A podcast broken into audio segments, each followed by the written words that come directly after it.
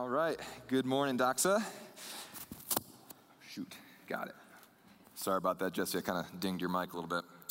Hey, my name is Ronnie. I am one of the pastors here at the church, and I really mean it when I say that it's a privilege to be one of your pastors. Thanks for, for letting me do this. We are in a series in the book of Genesis. If you actually want to pull out your Bibles now, and you can go to Genesis chapter 2.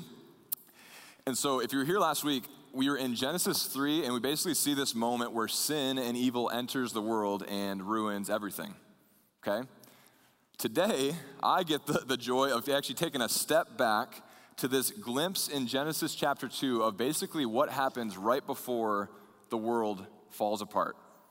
Okay, and you know what we see right before Genesis 3, just kind of this last glimpse, these last couple verses before sin enters the world, what we see is a man and a woman falling in love before God and in marriage. Okay, so today is going to be a message about the glory of marriage. In Genesis chapter 1, we see that God creates the heavens and the earth. And then in Genesis chapter 2, we see that he creates humanity and marriage. You could think about it like this Genesis 1, the glory of creation. Genesis 2, the glory of humanity crowned in marriage. There's a pastor named Ray Ortlund who he looks at this and he says Genesis 1 and 2 honor marriage as nothing less than the crowning glory of the creation of the universe. Marriage has an incredible capacity for glory, and because of that, it also carries with it an incredible capacity for pain and brokenness. And so I know that his statement, right, marriage is nothing less than the crowning glory of the creation of the universe, that is a loaded and debatable statement in our world and even in this room, right? We live in a time where there's some people that are fighting to conserve marriage. They want to preserve and protect it. There's others that want to make progress and change it and maybe go towards something new. Okay, so some would say, hey, we need to protect and preserve this thing called marriage. Others would say, why would we want to hold on to something like that that is so broken? Something that is not working. This is a little bit of an extreme example, but a couple years ago, I listened to this TED talk from this woman named Jessica O'Reilly, who is a doctor and a sexologist. And she, her talk was called The Crisis of the Modern Monogamous Marriage. Okay, the crisis of the modern monogamous marriage. And she basically goes on, she says, Hey, here's the crisis. Marriage has a 50% chance of failure when you factor in divorce rates and infidelity. Satisfaction in marriage, it plummets after the honeymoon. Marriage rates themselves are dropping. I'll quote her. She says, Marriage, it's a failure in human design. It doesn't matter if we go into it with the most noble intentions because of this flawed design. And if we saw failure rates like we see in marriage in any other realm, we would do something about it. So, this is the crisis that she sees. Now, her solution is what she calls being monogamish, okay, which is she describes it's not quite a committed relationship, but also not quite an open relationship. It's not totally cheating, but it's like this perfect combination of love and lust. So her, her bottom line is basically marriage is failing and we need to change it. And I don't know about you, but that, that doesn't quite feel like progress to me but it's hard to not empathize with like her observation right that marriage doesn't seem to be living up to all that it was supposed to be but today, we, we grab our Bibles and we come to Genesis chapter 2, and what it's going to show us is that the progress we need to make, because we do need to make progress, but the progress we need to make is actually to recover the glory and the beauty of God's design in our marriages.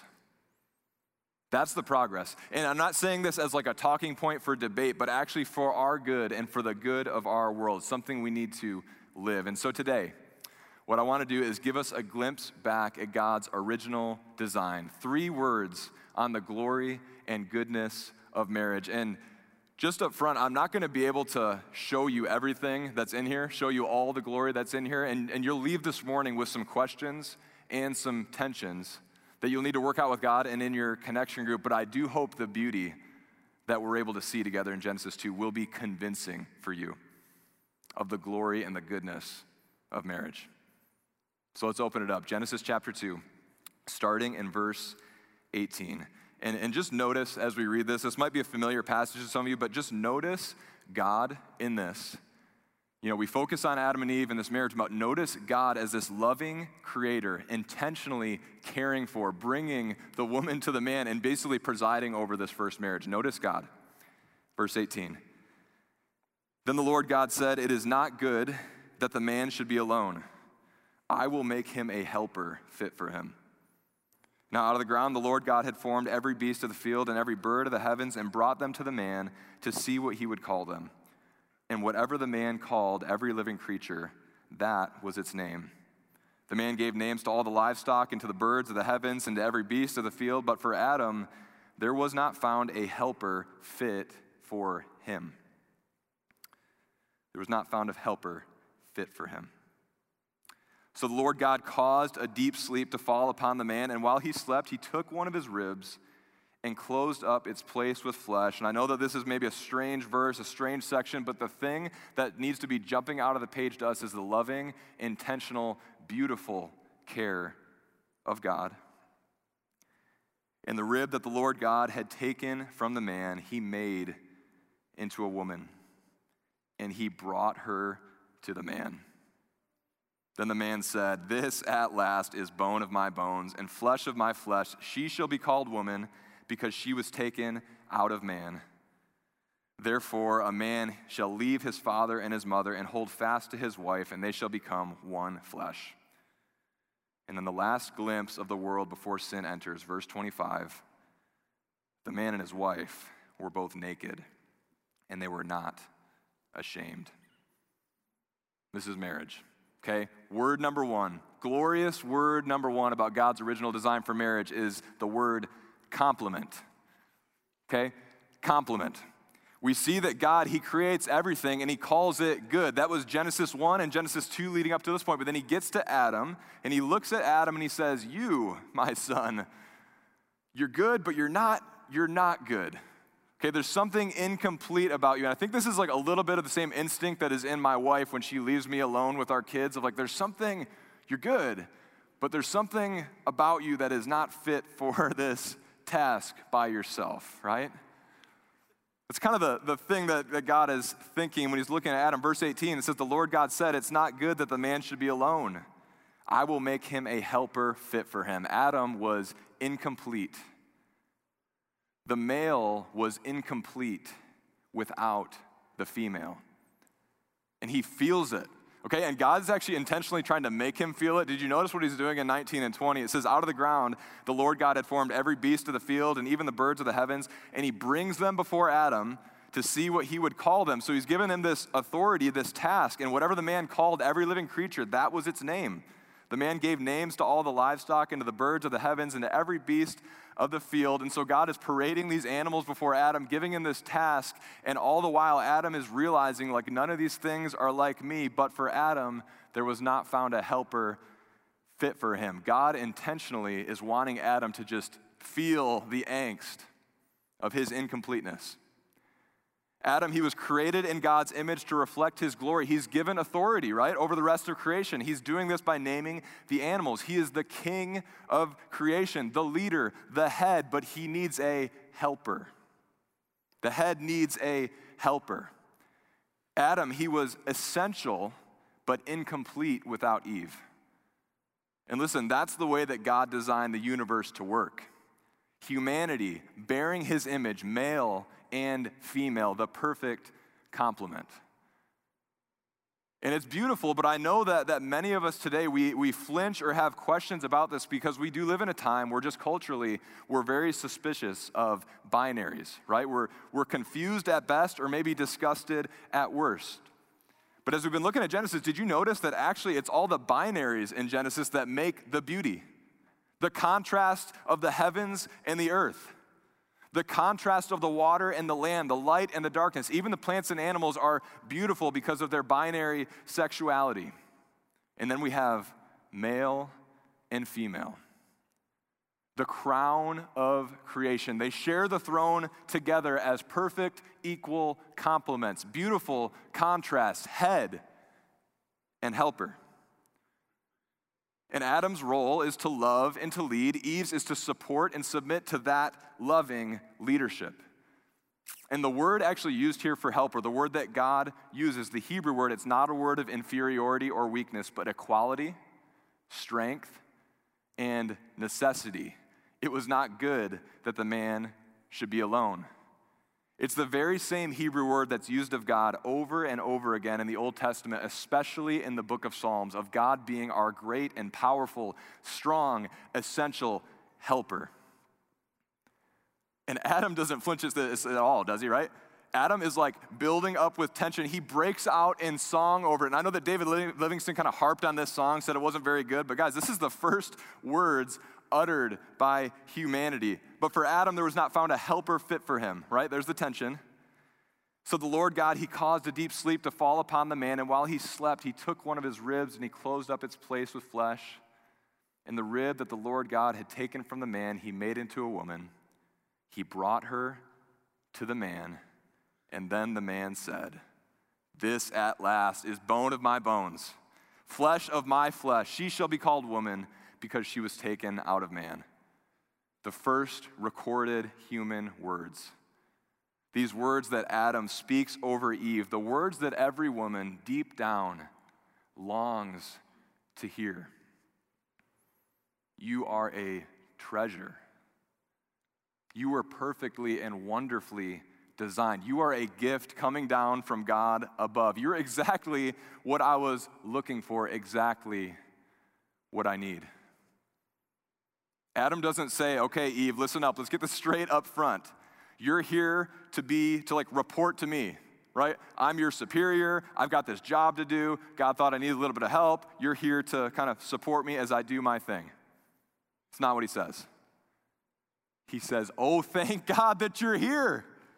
Thank God that you're here. I couldn't have done this without you. You are the perfect complement to my calling. I couldn't do this without you. Let's live for his glory together.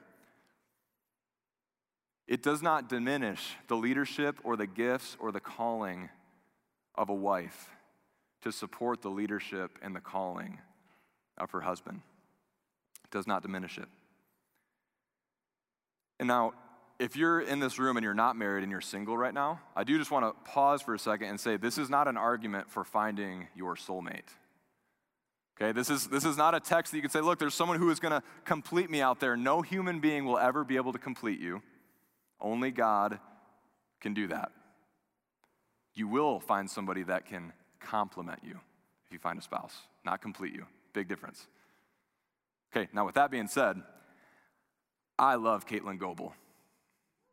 She's in the kids' room over there. I think she might be seeing me on the TV, but, but Caitlin, I am blown away that every day you get to be the one that compliments me. That you wanted to do that with me, knowing who I was. I love that it's you. You're the woman that I get to bear the image of God with. You're the perfect complement to me. Guys, in a lot of ways, she's a much better leader than me in so many different areas, yet she lovingly submits and supports my leadership, even as I try to lay my life down and support her to flourish. And I read Adam's words At last is bone of my bones and flesh of my flesh. And I, I feel that with her. Not perfection, but the perfect complement the perfect complement.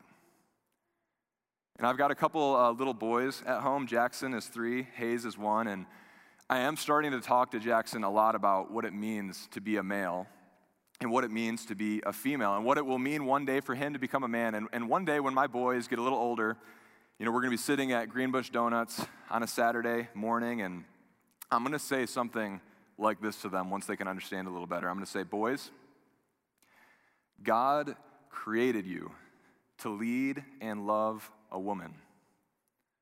But this is not what the world will tell you. The world will tell you that you won't be a man unless you dominate and conquer a woman.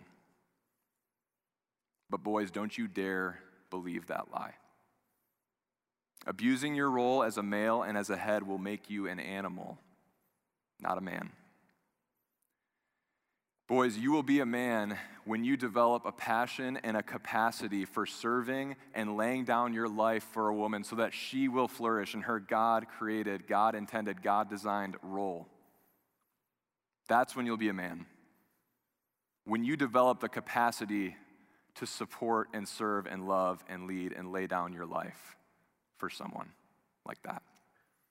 Then I'll probably go to Ephesians 5, and I'll quote Paul where he says, Husbands, love your wives as Christ loved the church and gave himself up for her. This is leadership. This is what a husband is supposed to be loving and leading others so that they flourish at great cost to yourself. This is the role of the man and the husband. And to wives, he says, Wives, submit to your own husbands as to the Lord, be his helper, support him in his leadership, and honor the God who designed it this way. Submit to your own husbands as to the Lord. He gives a reason why. He says, For the husband is the head of the wife, even as Christ is the head of the church, his body, and is himself its Savior. And now, as the church submits to Christ, so also wives should submit in everything to their husbands.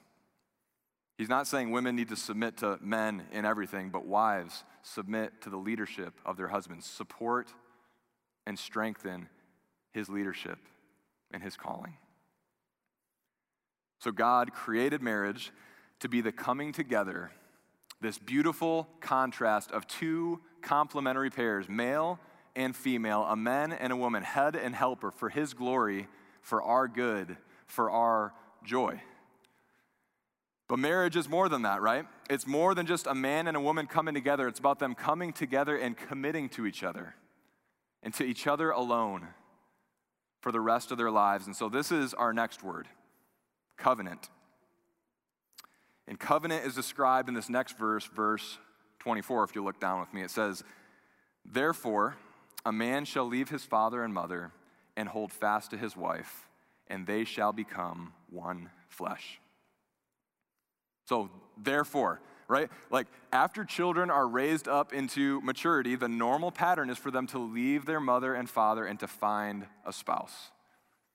And the bond of children and parents, it's pretty strong, right? I don't know if you're a mom sitting out here or listening or taking care of uh, in, in Doxa kids, especially you know this, that like literally these, these kids are attached to you physically, and then it kind of never like really ends. That's why we call them ankle biters, right? That's like that's the stage that my my two little ones are at right now. They're literally attached to you for at least 18, sometimes 30 years, right? And this is this is God's design though, right? Is that that boys and girls they would be attached to their parents until they grow into maturity, into men and women, and they actually leave and they detach from their families, find somebody else to attach to. They leave and they hold fast to a husband, to a wife. This is how the whole be fruitful and multiply thing that God commanded happens. And the word used here to leave mother and father and hold fast to this new person, it's talking about letting go of them and grabbing hold of not just physically, but spiritually and emotionally. This detaching and reattaching, it's so dramatic that it literally says you become something new says you, you leave, you cleave, you become something brand new, one flesh. It's dramatic. That's what Jesus is getting at in Matthew chapter 19 when he actually looks back on Genesis in his own day and tells people what marriage is all about. This is what he says. He says, Have you not read that he who created them from the beginning made them male and female? And he said, Therefore, a man shall leave his father and his mother and hold fast to his wife, and the two shall become one flesh. So they are no longer two, but one flesh. This is Jesus. What therefore God has joined together, let not man separate. So marriage is one man, one woman, forsaking all others, committing to each other, one man, one woman, becoming one life for one lifetime. It's a promise that a man and a woman make to each other, and then a miracle that God does, joining them together. And so we don't even just call it a commitment, we definitely don't call it a contract, we call it a covenant, a promise. You make it up front and you say for better or for worse. And so if you're married in this room, you feel the, the weight of this. If you've experienced, been around, lived through divorce in this room, you, you know why this is so painful, why this is so hard. And I want to talk to, to singles just for a second. If you're single in this room, you're not, you're not currently married, what you need to know is that pretty much nothing about the environment of dating and sex today is preparing you to make and keep a covenant. Pretty much nothing about like the, the water that we swim in is preparing you for this. We live in a time of instant gratification because of technology, keeping our options open at all costs because of our fear of missing out. Just a really a painful, sad wreckage of failed marriages that make us afraid of even trying this. And I don't have a ton of time today to get into this, but just two really clear things I want to say to you one about dating, one about sex. Here's, here's dating. Single people in dating, the ultimate goal of dating is to find someone that you will make a covenant with, not just somebody that you enjoy and want to have fun with. And I think dating should be fun. I think marriage should be fun, full of joy. And we'll actually get to that in a second, but that's not the top goal in the person that you're looking for. Okay, so don't look for someone who's just fun or someone who's just hot because that stuff fluctuates. Don't look for somebody who's perfect because that person doesn't exist. Look for somebody that you would gladly look at and say, I would love to be your complement. I would love to make a covenant with you. Look for somebody with the maturity to know what that means. Become somebody with the maturity to know what that means. To make a covenant and to keep it. That's the goal of dating. Now, sex. Here's something just really direct as an implication of this about sex, and it's just this don't give your body away until you're prepared to give everything else away. And don't you dare ask somebody else to do that for you. Don't give yourself away physically until you're ready to make a promise that you're giving everything else to that person. Everything else away. Basically, you follow the logic of what I'm saying. I'm saying don't give yourself away in sex until you're prepared to give your life away in a covenant of marriage. And I know that this is a super broken area of all of our lives to some degree. Okay? Sex, dating, marriage, relationships. And that's why every week at Doxa, we, we are proclaiming a Jesus that is the friend of sinners and the comforter to sufferers. Every week at Doxa, if you come here every week, you're going to hear a message of good news for people like us that have totally blown it in this area, that have failed that hear about the beauty and the glory of something like marriage, but feel pain deep inside of us just because of what our story with that has been. That's every week at Doxa. We serve a God, we believe in a God who redeems broken stories, who writes new stories, who cleans up messes, who has a glorious future for us. That's what we do every week. But on the more positive side, because I do want to just kind of put out in front of us that although we are all sinners and there's so much brokenness in this area, it is possible. Like, this is possible. God didn't create marriage for it to be unattainable. It is possible for us to have this. And I know for my story, for my own story with dating and sex and marriage, it's not nearly as messed up as it could have been if it hadn't been for four people Ron and Lisa Goebel, my parents, Larry and Jennifer Cray, Caitlin's parents. Not perfect people by any means, but they kept their covenant. They're still keeping their covenant today. Again, not perfect, but I grew up in a house where I knew that they would die to their sin and their selfishness and they would forgive and gut it out and work before they would ever quit on each other or on us. And if you've ever been impacted by me in any way, you need to thank them. You need to thank them. So thanks, mom and dad. And again, I know that as I say this, this is not everyone's story, and that's not actually the point of why I'm saying this. I'm saying this for you today, that this could be the story of your children. It could be the story of your grandchildren. God didn't design marriage for it to be out of reach for us. He didn't design it for that. It, like marriage is a remnant from the Garden of Eden that still exists today. Next week, we're going to talk more about how it has been so corrupted and made so difficult by sin. Okay? That's what we're talking about next week. But today, I'm trying to hold out the beauty and the possibility of it, of it for all of us.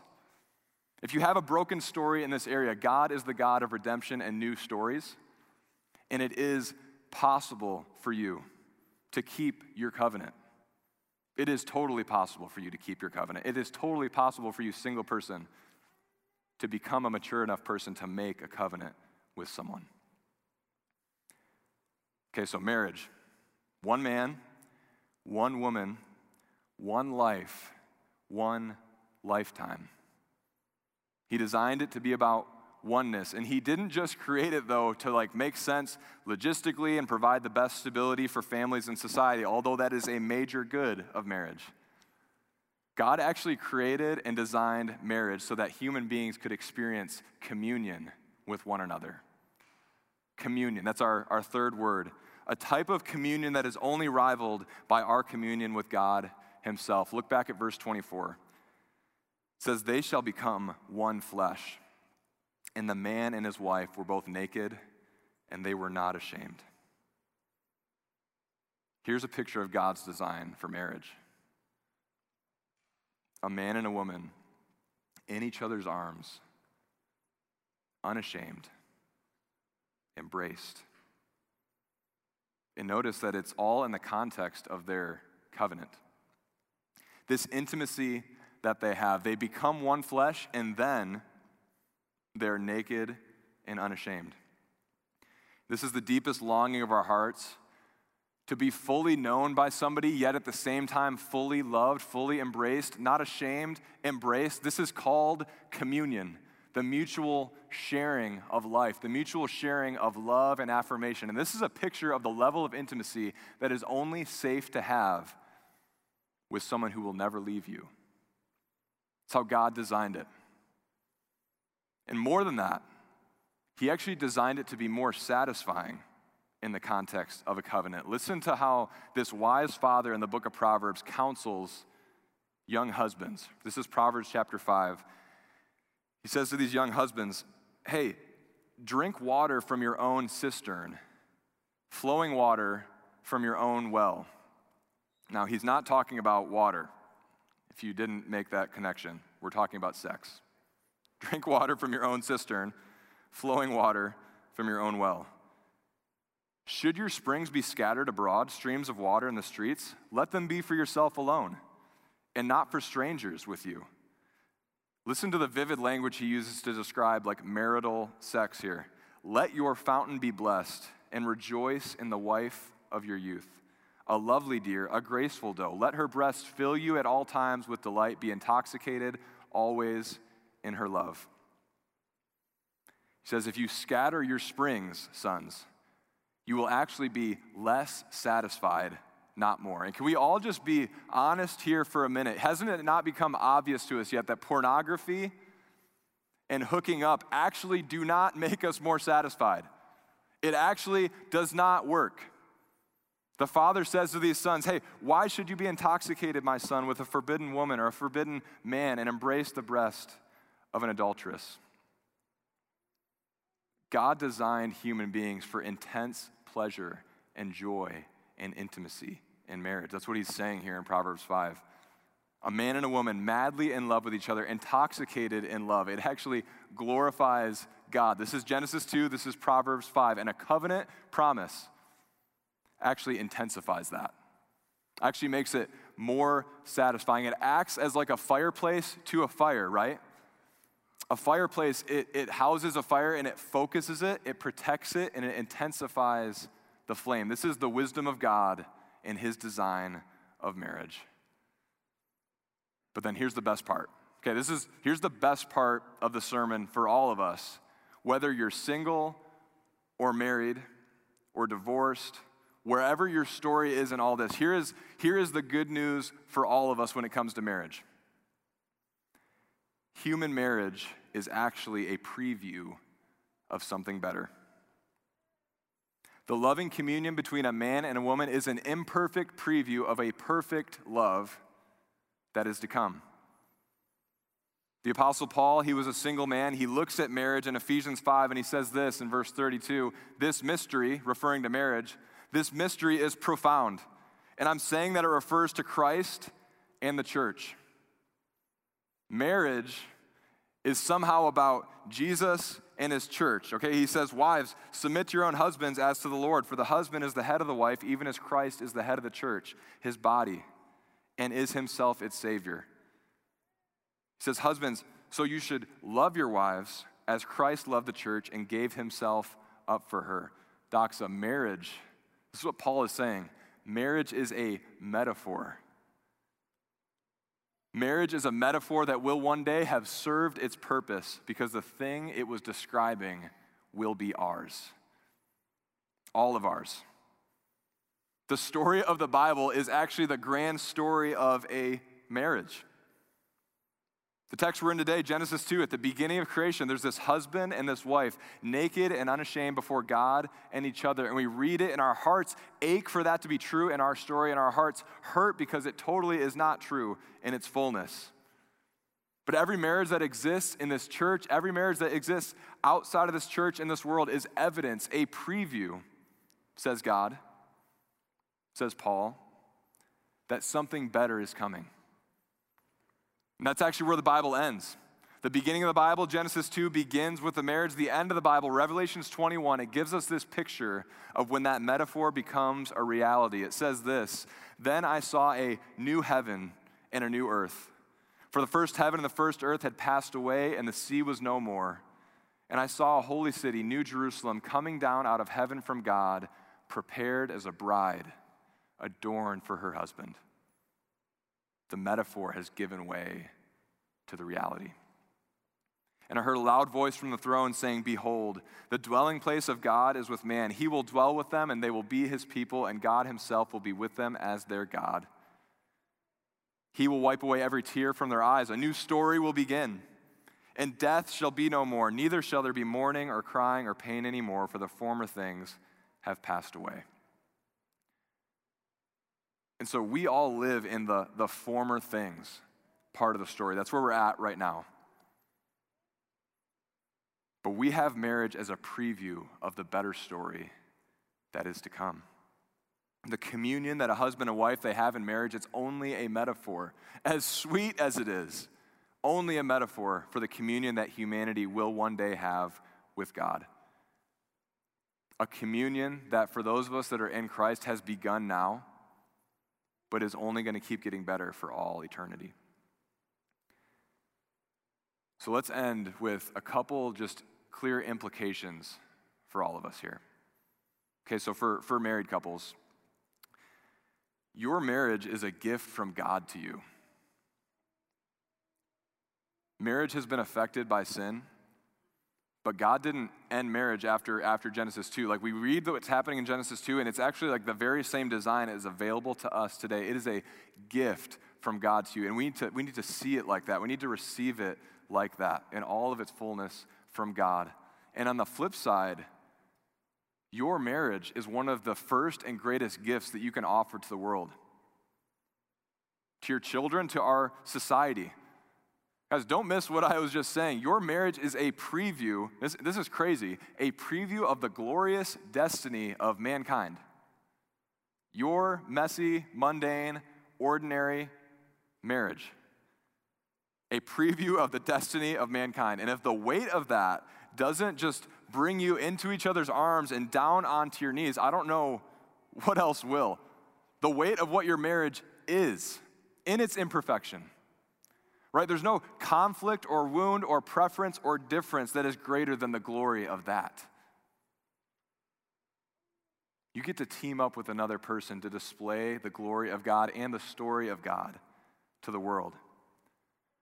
And Genesis 2 is just screaming to us that, guys, it is possible to have a great marriage in this life.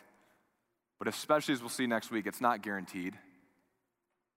It's not a guarantee. Like you might actually take Paul's encouragement in Romans 8 as a verse that helps you endure in a hard marriage.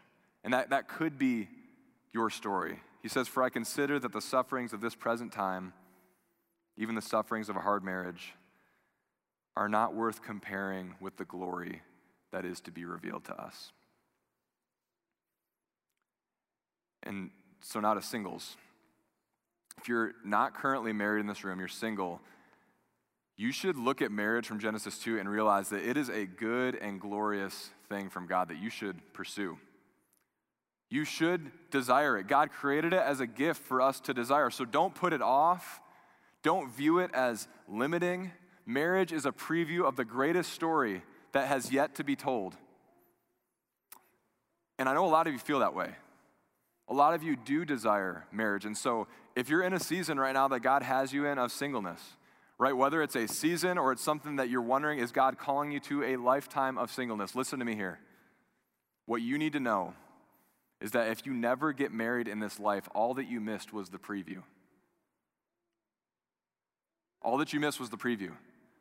There is coming a day when you, you with your, your real name known by God, your real story known by God, you will be participating in the story of the new heavens and the new earth. You're going to look back on your earthly life, and guess what? Your joy will not be diminished at all in that new story for having missed the preview. It'd be like you're at the movies, right? You didn't watch the previews, you're sitting there swept up in the story of that. Your new story with God, the thing that every earthly marriage is pointing to, you will fully participate in that. And none of your joy in that moment, in that story, in that eternity with God and His people will be diminished at all for having missed the preview in this life of what it was pointing to. And even more than that, if you're single, you don't have to be married to experience love and intimacy and companionship with God and His people right now in this life.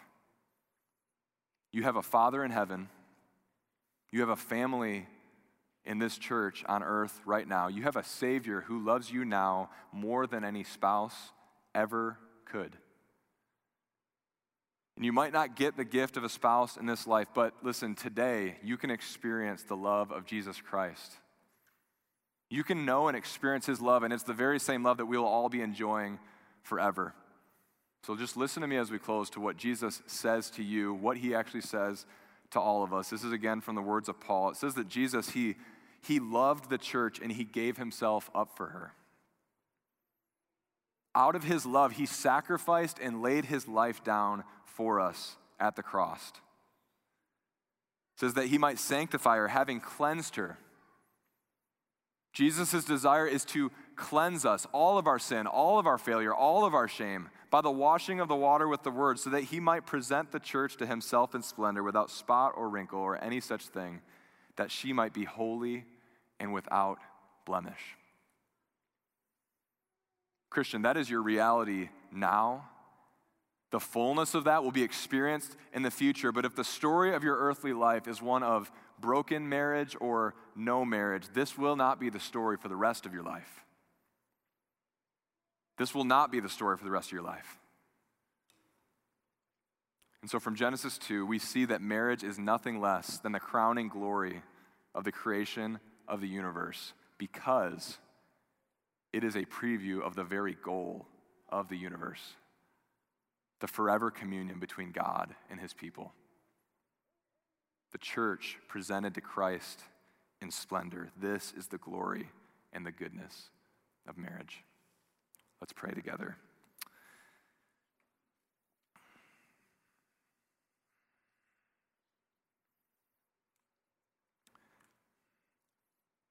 God, we thank you for the love in your heart that caused you to create the universe.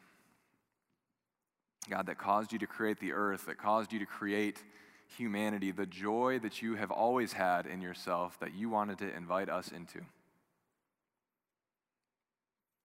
So, God, we stand as just sinful, broken, hopeful people before you, looking at marriage, looking at what it means for us in this life, but looking for what it points to in the next life, God. And we ask for your wisdom in this area.